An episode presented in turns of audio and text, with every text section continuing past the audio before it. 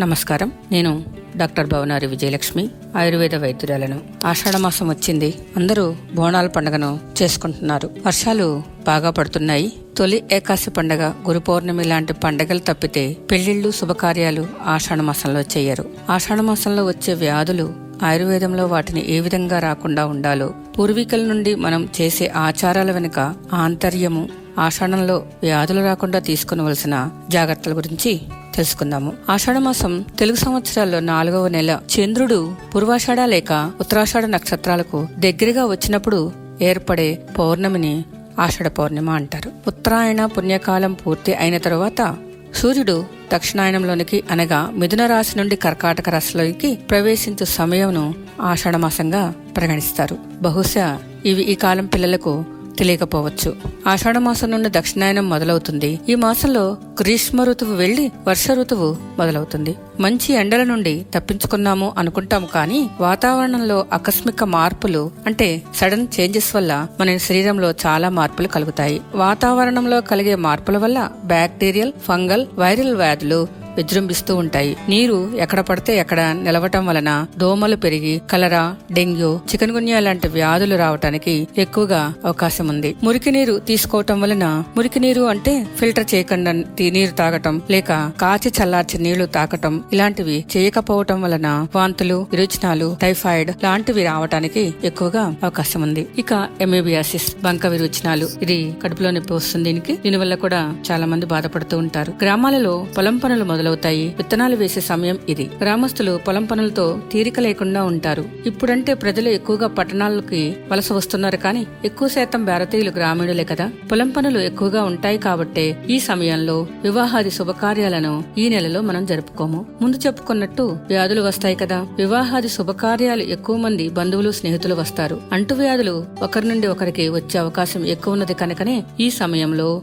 గృహప్రవేశాది వివాహాది శుభకార్యాలు నిషేధించారు మన పెద్దలు ఆధ్యాత్మికంగా ఆలోచిస్తే ఈ ఆషాఢ మాసంలో మహావిష్ణువు నిద్రలోకి వెళతారు. వివాహం చేసుకున్న దంపతులకు లేదా శుభకార్యం జరుపుకుంటున్న దంపతులకు ఆయన ఆశీర్వాదం దొరకదు అన్న ఒక నమ్మకం కూడా ప్రజలలో కనపడుతూ ఉంది. ఇక వాతావరణంలో ఆకస్మిక మార్పుల ద్వారా వర్షాకాలం వచ్చినప్పుడు వాతము పిత్తము వృద్ధి నుండి ఎక్కువగా వాతం వృద్ధి నుండి పిత్తము అక్యుములేట్ అయ్యి ఉంటుంది. దీనివల్ల ఆకలి తగ్గుతుంది. తద్వారా ఇమ్యూనిటీ లెవెల్స్ తగ్గుతాయి. వ్యాధులు రావటానికి ఎక్కువగా అవకాశం ఉంటుంది. ఆకుకూరలు వాడకుండా ఉంటే మంచిది. లేదా ఎక్కువ సార్లు శుభ్రం చేసుకుని వాడుకోండి. పెసరపప్పు లాంటి ఆహార పదార్థాలు వాడటం వల్ల తొందరగా అరిగి ఆకలిని పెంచుతుంది. ఇక నిన్నటి మొన్నటి ఆహారాన్ని కాక అంటే ఫ్రిడ్జ్లో పెట్టుకుని మనం దాచిపెట్టుకుంటాం వారం రోజులు కూడా తింటూ ఉంటాం. ఇలాంటి ఆహారాన్ని ఎప్పుడూ తీసుకోవద్దు. ఈ సమయంలో అసలు తీసుకోవద్దు. వేడిగా గోరువెచ్చగా ఉన్న ఆహారాన్ని తీసుకోవాలి. ఆవు నెయ్యి వాడటం వల్ల ఆకలి వృద్ధినందుతుంది తొందరగా అరిగే ఆహారాన్ని తీసుకోవాలి. నీటిని కాచి చల్లార్చి తాగాలి. పాత బియ్యము పాత బార్లీ తీసుకోవచ్చు. సూప్స్ తీసుకోవటం ద్వారా కూడాను ఆహారం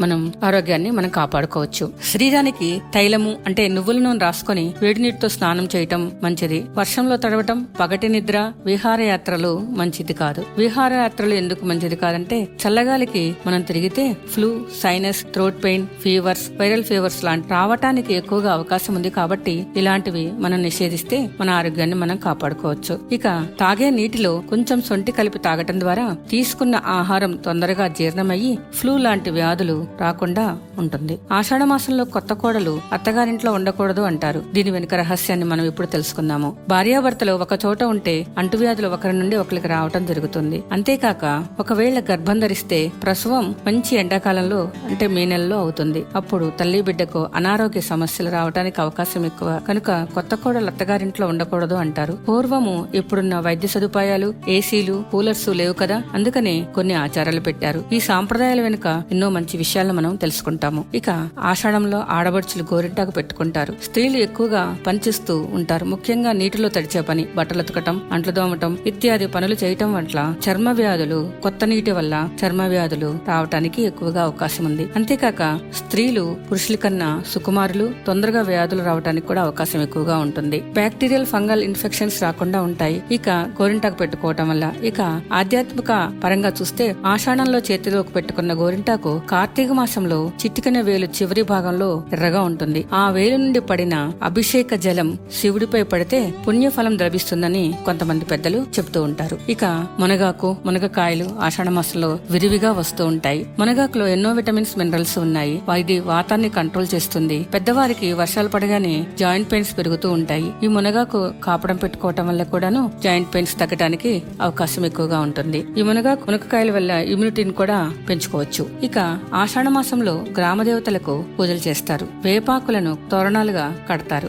గడపలకు పసుపు రాస్తారు. పసుపు కలిపిన నీటిని వారుగా పోస్తారు. తెలంగాణ ప్రాంతంలో బోనాలు అనే పెద్ద పండగలా చేస్తారు. ఒక కొండలోని బిందులో కాని కుండలో కాని పసుపు వేపాకు నీరు పోసి లేక బెల్లమన్నం లేక పెరుగన్నము లేదా ఆ ఇంటి ఆచారం ప్రకారం గ్రామదేవతకు బోనాలు సమర్పిస్తారు. ఇటువంటి వ్యాధులను దరిచేయకుండా చేయమని అమ్మవారిని మొక్కుతారు. కోరుకున్న కోరికలను తీర్చమని మొక్కుకుంటారు. కానీ కొంతమంది పెరుగన్నాన్ని నైవేద్యంగా పెట్టి ఉల్లిపాయను కోసి గ్రామదేవతకు నైవేద్యంగా పెడతారు. ఉల్లి బ్యాక్టీరియా వైరస్ని పీల్చుకుంటుంది కదా పెరుగన్నం ఇమ్యూనిటీని పెంచుతుంది. పసుపు వేప యాంటీబ్యాక్టీరియల్ యాంటీ ఫంగల్ ప్రాపర్టీస్ని కలిగి వ్యాధులని మనకు దగ్గరికి రానికుండా చేస్తుంది. కాబట్టి పూర్వీకుల నుండి మనం ఇటువంటి ఆచారాలను చేస్తూ ఉన్నాము. ముప్పై నలభై సంవత్సరాల క్రితము జంతు పలులను ఇచ్చేవారు ఆషాఢ మాసంలో. ఇక ఆషాఢ మాసంలో వచ్చే అతి ముఖ్యమైన పండుగ తొలి ఏకాదశి. వ్యవసాయ పనులు మొదలుపెట్టే రోజు. సకాలంలో వర్షాలు పడాలని పంటలు బాగా పండాలని ఇటువంటి అవాంతరాలు రాకుండా పంటిన పంట ఇంటికి చేరాలని ప్రతి రైతు అనగా గ్రామీణుడు కోరుకొని ఉపవాసం ఉంటారు ఈరోజు. ఉపవాసం అనంతరం పేలాల పిండిని ఆహారంగా తీసుకుంటారు. పేలాల పిండి తొందరగా అరిగే ఆహారం. ఇది పిల్లలకు కూడా చాలా మంచిది. ఇది చాలా గ్రామాలలో ఆషాఢమంతా ఆహారంగా తీసుకుని ఆరోగ్యాన్ని కాపాడుకుంటూ ఉంటారు. ఇక కరోనా వచ్చిన తర్వాత అందరికీ అర్థమవుతుంది అంటువ్యాధుల గురించి. తీసుకునవలసిన జాగ్రత్తల గురించి కూడాను. కలరా లాంటి వ్యాధులు తో ఎంతో మంది మరణించారు. ఇప్పుడు కరోనాతో కూడా చాలా మందిని మనం పోగొట్టుకుంటూ ఉన్నాము. మలేరియాతో కూడా చాలా మంది బాధపడుతూ ఉన్నారు. వర్షంలో తడిచిన చల్లగాలి వల్ల ఇన్ఫ్లుయెంజా పెరిగే అవకాశం ఉంది. ఇప్పుడు ఉన్న మన సిచ్యువేషన్ కరోనా కూడా ఇన్ఫ్లుయెంజా లక్షణాలే కలిగి ఉంటుంది. అంటే కరోనాకి ఫ్లూకి పెద్ద తేడా తెలియదు. కాబట్టి మాస్క్ పెట్టుకోండి. ఎండాకాలం నుండి వర్షాకాలం వచ్చినప్పుడు ఋతుసంధి అంటారు. అంటే రెండు ఋతువుల మధ్య అన్న కాలము. ఈ సమయంలో ఒక్కసారి విరోచనానికి వేసుకుంటే చాలా మంచిది. ఇది వరకు అమ్మమ్మలు బామ్మలు ఆముదం వేసేవారు. వంటికి నూనె రాసి అభ్యంగన స్నానం చేయించేవారు. కానీ ఇప్పుడు అవి లేవు. కాబట్టే మనం చాలా వ్యాధులకి దగ్గరగా ఉంటున్నాము. ఆషాఢ మాసంలో అంటువ్యాధులు వస్తాయి కాబట్టి వివాహాది శుభకార్యాలు చెయ్యరు అన్న విషయం మనందరికీ కరోనా వల్ల అర్థమై ఉంటుంది. ఫ్లూకి కరోనాకి పెద్ద తేడా లేదని చెప్పాను. లక్షణాలు ఒకటేలాగా ఉంటాయి. జలుబు దగ్గు గొంతు నొప్పి ఇలాంటివి. కాబట్టి సోషల్ డిస్టెన్స్ని పాటించండి. మాస్క్ పెట్టుకోండి. ఆయుర్వేదిక్ మినో బూస్టర్స్ని తీసుకోండి. సర్వేజన సుఖినోభవంతో. Thank you